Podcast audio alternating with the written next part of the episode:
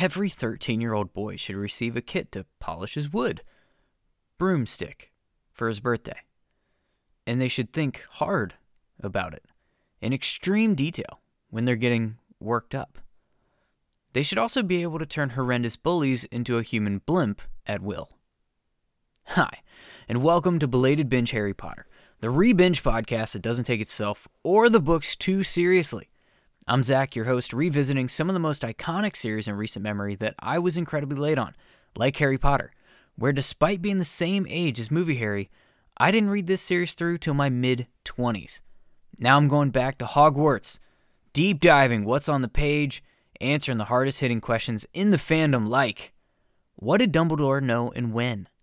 Why does Harry only learn two spells? And are there any competent adults in the wizarding world?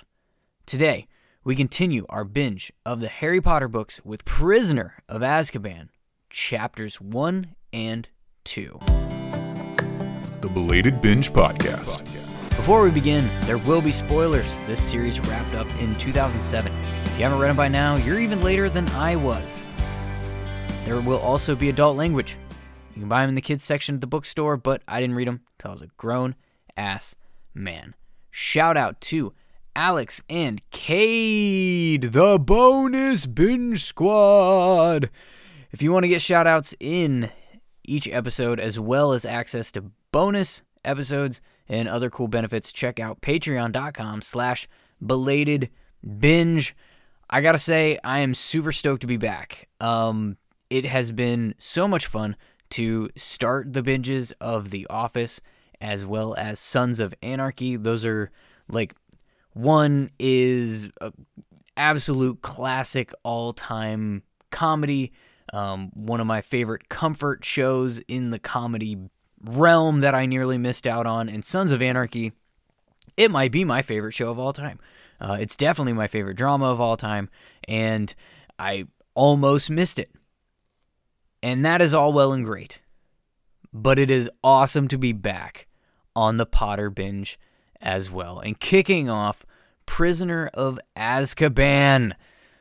Some might argue that this is when the series started to pick up a little bit, uh, start moving away from children's series and into that more young adult.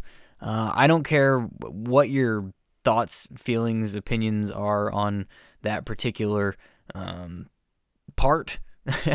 I am just happy to uh, to get back rolling into it. And I'm super stoked that you're here and you've been here uh, from the jump. This is the series that started the podcast over a year ago. Um, so, yeah, in case you're obliviated or you got your Hogwarts letter late, let's shove our faces in that white liquidy substance of our Pensieve. In the first two Harry Potter books, well, Harry was an orphan boy he learned he was a magic boy. He got to leave his awful, abusive uh, family, uh, for lack of a better way to put them aunt, uncle, cousin, awful, awful humans. He got to go to magic school.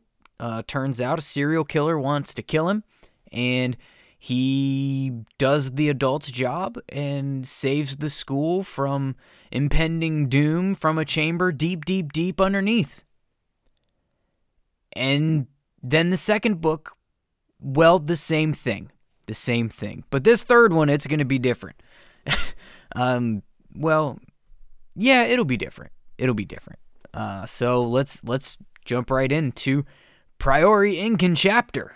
We've reached the point where our wands connect, not the tips, just the streams, so we can recap what went down in the chapter we just read. In this case, two chapters.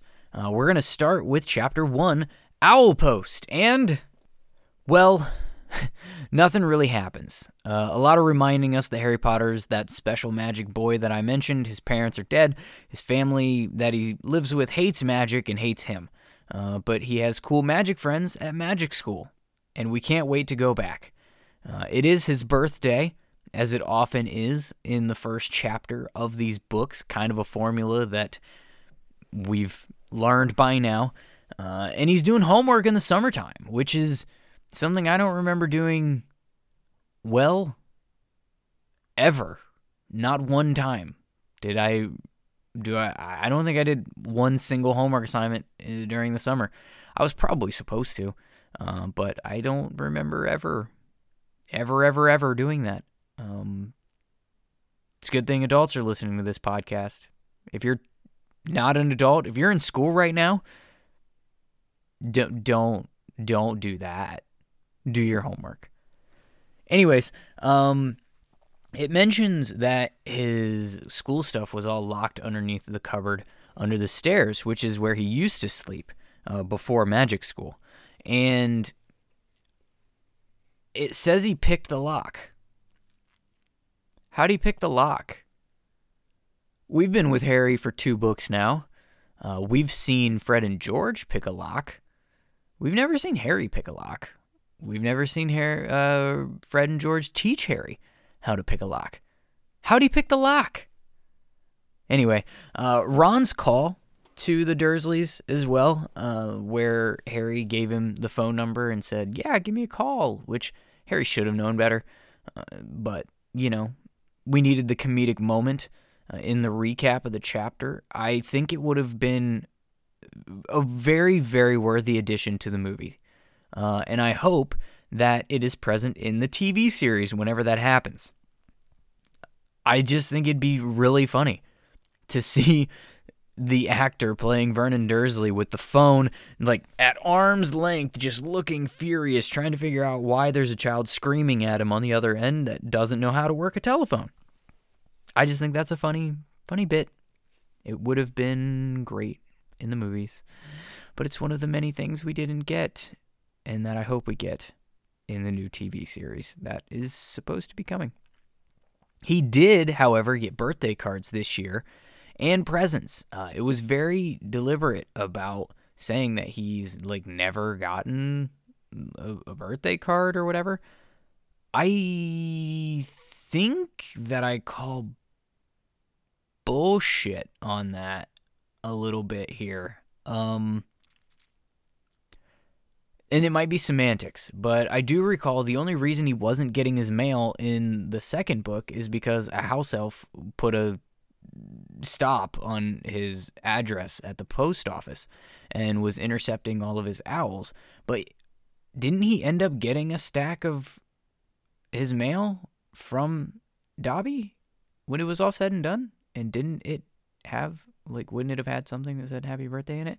You know what? Now that I'm going down this, um, I think I'm going to retract my bullshit because I think what I'm actually doing is mixing the movie and the book together. I think in the book, Dobby does present, or not in the book, but in the movie, Dobby actually does like hold a stack of letters. I don't actually think that happened in the book. I'm just mixing things up like people do in this fandom all the time, and I apologize to you for that. It's been a long time since I've now read the the beginning chapters of Chamber of Secrets. Let's move on. So Ron sent him a sneakoscope for his birthday in a letter explaining how it works, what it is, uh, and also that his dad won a pile of money at work. Which, or was it the at work or was it the? Pro- I think it was at work. Whatever. He won a pile of money. So now they're in Egypt visiting his brother, that is a uh, curse breaker for Gringotts in Egypt which is kind of a badass um, job title, I think. Uh, I know that uh, on some podcasts, if I recall, um, Mike Schubert on um, Potterless often gave Bill shit because he was just a banker, and th- this is where uh, I would I would disagree there. Uh, I think curse breaker and banker are slightly different, uh, although I think by the later books, I think Bill does take a desk job in like to be closer to home so that he can join the order. So eventually he does become a banker. But right now, he's a badass curse breaker and like breaking into tombs and pyramids and shit. And that's awesome. By the way, Mike Schubert does not know I exist. So no shade at all. Uh, I just remember listening to that podcast because I listen to Potterless. Like, well, probably all of us. Anyways, uh, so uh, Bill thinks that the sneakoscope that Ron sent Harry is broken because it was lighting up at dinner. And Ron thinks that that's because Fred and George actually put beetles in his soup. but it's actually a big old divination foreshadow to the Scabbers reveal that's going to come up later in this book. It was that seed planted immediately in chapter one. Uh, Hermione also gave him a gift. It was a broom servicing kit, thanks to Hedwig. I don't know at all how Hedwig found Hermione in like Paris or wherever she was. Like, how did it know that she was traveling? How did it? How did it? How did Hedwig know to go to Hermione specifically? I know Hermione says, you know, I think that Hedwig just wanted to make sure you got a birthday present for a change, but like I get it, Hedwig's magic and smart and all of that, and I know that owls are like super duper trackers and all of that. You can just put somebody's name on an envelope and they know how to go find them. But like, I guess I always assumed that that was limited to putting somebody's name on something and telling them to go find them. Harry did not send Hedwig after Hermione. Hermione was who knows where. And Hedwig was just like, mm, I think it's almost your birthday. Because I know this shit. And I'm going to go fly to one of your friends. Because I know she's awesome and going to give you a gift. And might have a hard time getting the gift back to you because of customs. I you see where I'm going with this? I don't quite wrap my head around this particular part. It's cute, Hedwig's awesome, and all of that, but it I am having a hard time with the logistics here. Uh, he gets another gift as well from Hagrid, uh, who sends a card and a monster book. Literally, the book is a monster, and says that it's going to come in handy. That's not terrifying at all. Uh, and also, like, side note, how does Vernon not wake up while this thing is just going absolutely nuts in Harry's room in the middle of the night, right down the hall? Wakes up to other shit. Not this. Okay. Harry also got his Hogwarts letter with his school list and permission slip for his guardian to sign so that he can visit the village Hogsmeade. And now he just has to figure out how to get the people who hate him almost as much as Voldemort does to sign the permission slip. That shouldn't be a problem, right? No? Okay. Well, that's it that's literally chapter one. It's basically just a carbon copy of the Chamber of Secrets first chapter that I named the worst chapter of the series. This one is, however, much more pleasant to read. Um, it's just a better execution on the same formula, in my opinion. Harry's sad to be at the Dursleys, who hate him. Reminder, in case you didn't read the previous books, of why you should care about that. It's his birthday. He doesn't expect to get anything. Something happens to make Vernon madder at him than usual. Something happens that foreshadows something super important later, and he goes to sleep. That is the first chapter of the past two books. Uh, this is just a, a more enjoyable read of the same thing. Which is why we're going to get right into chapter 2, one that actually has some shit go down. Aunt Marge's big mistake. Chapter 1 ends with Harry asleep, so chapter 2 starts with Harry waking up. And we're reminded that Vernon and Dudley are very, very fat, particularly Dudley, who has an impressive five, count them, one, two, three, four, five chins at this point. At what, 13 that's that's almost that's almost what 3 chins per 5 years. We're getting close there dudley. Good job dudders dudderkins well done. Well done on the sweets sir. I'm i like i'm i'm going on a little bit because it is a bit silly uh, how much of the uh, weight that we put on Vernon and Dudley's weight in the early chapters of every single one of these fucking books uh, that we read in the Harry Potter series. We're just reminded constantly of how much they weigh. Uh, anyway, the it starts to get interesting while the Muggle news is playing, and it's warning about an escaped convict, uh, and we just hear the name Black. Uh, I assume that that's not going to be important at all. Uh, so we should probably just forget that it ever happened. And in case you weren't astute enough at the ripe old age of 13 when you read this book the first time, Vernon hits us with hint number two about this prisoner because he also makes a big ass deal that they didn't say what prison he escaped from. Again, probably not important. And now we're reminded that Petunia is very nosy. That's her thing. The other two are fat. She's very nosy. And they're all awful people. That's. You're up to speed. Okay. So now we learn that someone named Marge is coming to visit, and Harry goes into a really, really unfortunate and sad spiral mentally, recalling how she's basically been bullying him his entire life. And it seems as though she might actually make Vernon look kind ish. Uh, she's overly into her bulldogs and physically and emotionally abusive to Harry, and she's basically a capital C word. Yeah, that about sums it up. And Vernon wants Harry to lie about what school he goes to. I mean, obviously, Harry's not going to be like, oh, I'm a wizard boy.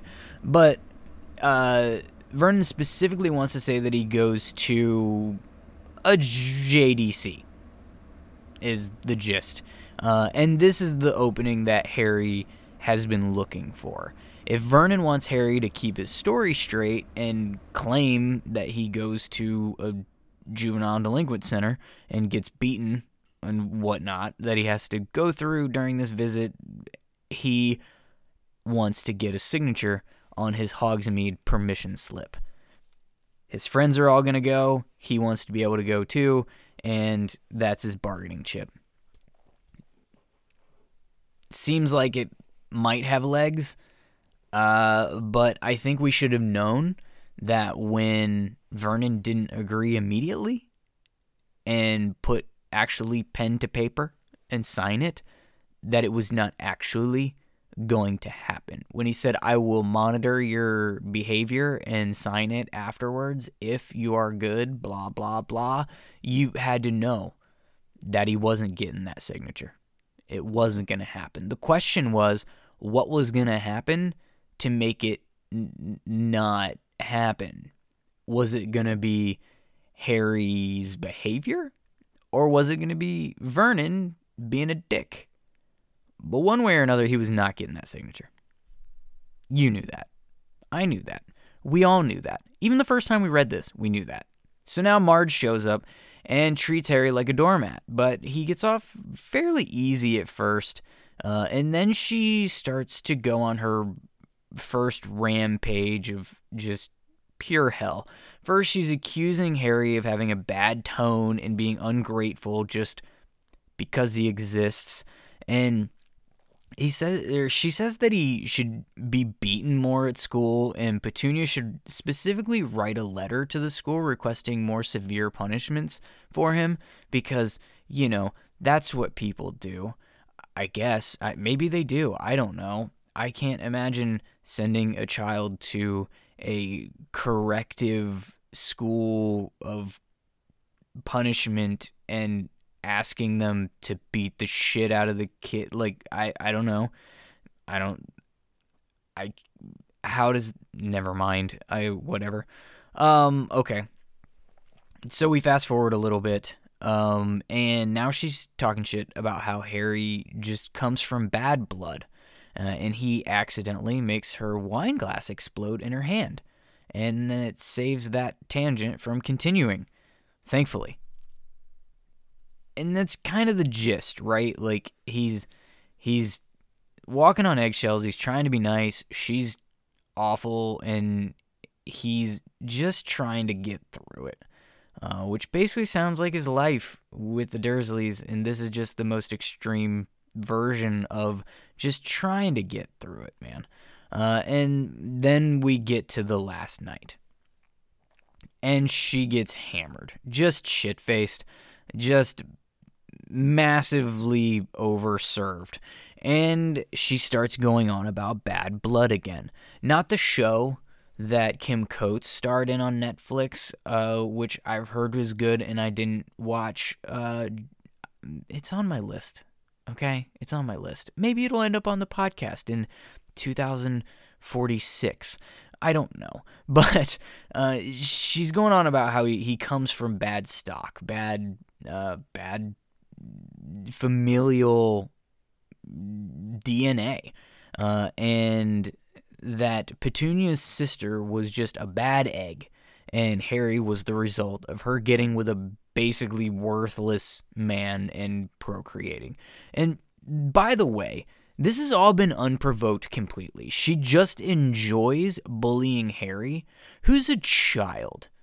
Like this is supposed to be a grown ass woman who is has lived an entire life of whatever you know, privilege or choices that she has made to get to this point and she just finds joy in abusing a child for fun because well she's a capital C word. All right. So now I think that Oh, sorry. I, I had gone I went on that tangent and forgot about my little nugget that I actually wrote in my notes when I was writing these. So let me get my one liner in here. Uh she and Snape would probably get along, going out of their way to bully children from a position of authority over them. Okay. Back to the thing through all of this, the Dursleys are just throwing gas on this dumpster fire of a situation. And rather than letting Harry be scarce and leave the family alone, they make sure that he stays involved in every single activity for the sole purpose of being a target for Marge's belligerent behavior. So they brought this on themselves. Shocker. And now here come the fireworks.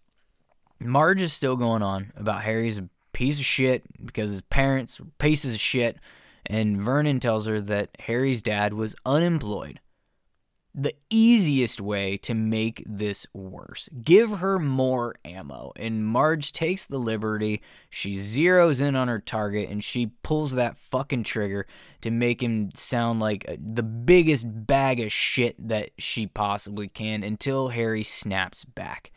And then she goes all in on his parents and starts swelling a lot and then she starts inflating.